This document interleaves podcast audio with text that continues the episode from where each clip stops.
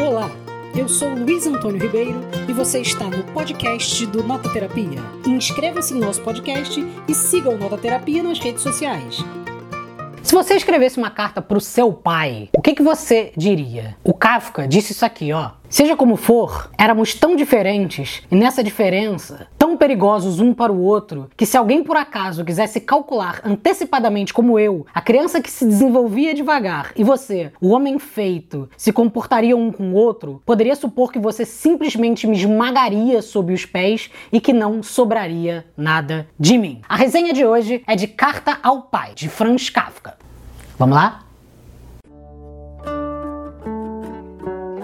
Kafka tinha 36 anos de idade quando, entre 10 e 20 de novembro de 1919, ele escreveu uma carta para o pai dele de 50 páginas. Exatamente, 50 páginas assim ele escreveu pra caramba e botou na mesinha de cabeceira do pai para que o pai recebesse a carta e lesse. Só que antes do pai receber essa carta, ele foi lá na mesinha de cabeceira, pegou a carta de volta, botou num baú e nunca entregou. E depois que o Kafka morreu, o amigo dele, Max Brod, publicou todas as obras dele, inclusive essa carta que ele escreveu para o pai e nunca queria que fosse publicada. É muito interessante ler a carta ao pai, porque a carta ao pai o Kafka faz uma espécie de tentativa dupla de vingança e reconciliação com a história da família dele e com a relação dele pessoal com o pai. É muito interessante que o Kafka mostra como ele ali, de certa maneira, se sentia um jovem muito desprotegido, sempre muito frágil, quieto, com interesse pelos livros, e o pai dele um homem muito forte, apesar de ser escrito como um homem medíocre, que só saía do trabalho para casa e queria que a família sobrevivesse, se desse bem e não tinha muitas outras ambições, só queria que o Kafka seguisse um certo padrão de masculinidade, um certo padrão de ser humano que o Kafka era incapaz de seguir. Então nessa carta, o Kafka acaba mostrando muito de ressentimento em relação ao pai. Ele chega a dizer em algum momento que ele não seria nunca um grande orador que chegaria a fazer várias palestras e poderia ter muitos amigos, mas que o pai, com a forma dele bruta de lidar com o mundo, com certeza piorou o jeito que ele podia se comunicar, se expressar e se comunicar com o mundo, né? E é interessante também ler nessa carta ao pai, porque a gente consegue extrair de alguns momentos o que viria a ser a literatura do Kafka, né? Porque muito da relação que o Kafka tinha com o pai acaba se expressando em muito das outras obras que o Kafka coloca no mundo e escreve, né? Por exemplo, em determinado momento o Kafka diz que o pai dele poderia esmagar ele como se fosse um inseto, o que dá uma ideia direta da metamorfose do Kafka, né? Quando Gregor Samsa acorda como um inseto dentro da casa dele, dentro do quarto dele e se sente totalmente oprimido pela sociedade e se vê metamorfoseado completamente do que seria o padrão social. Todas as relações dele com o Estado, com uma polis pública, com a lei, também pode ser vista e muitos psicanalistas já viram numa relação direta com o pai, né? No processo do Kafka, por exemplo, o Joseph K é acordado em casa por dois oficiais de justiça e vai procurar tentar descobrir por que ele se sente culpado, né? E o livro aqui mostra que o Kafka se sentia o tempo todo culpado em relação ao pai dele e uma culpa que ele não sabia de onde vinha e para onde ia. Sobre essa questão da culpa, o Kafka diz o seguinte: além do mais, das muitas vezes em que, na sua opinião declarada, eu teria merecido uma surra, me escapara por um triz por causa da sua clemência. Se acumulava de novo um grande sentimento de culpa. De todos os lados, eu desembocava na culpa.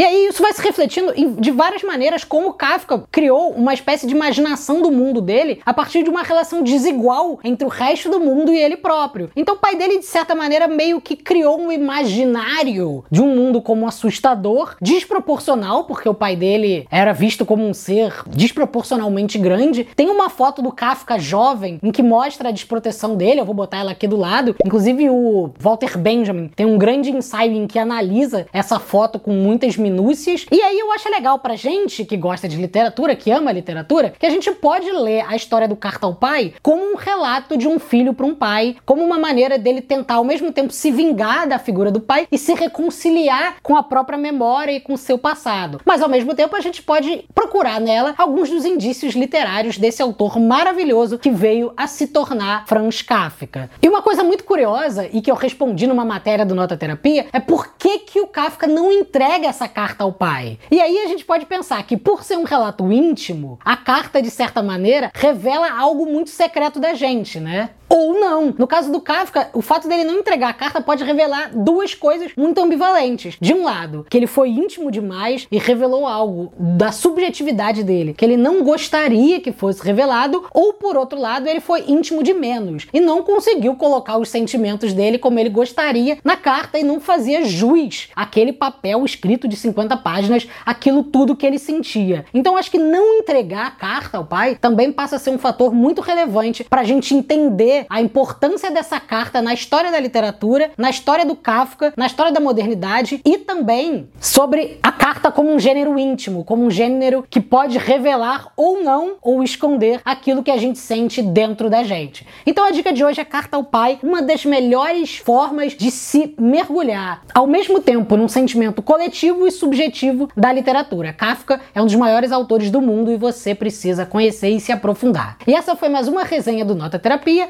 Curta, comente, siga o Nota Terapia nas redes sociais, que logo mais, logo menos voltamos com mais uma resenha. Um abraço, até mais!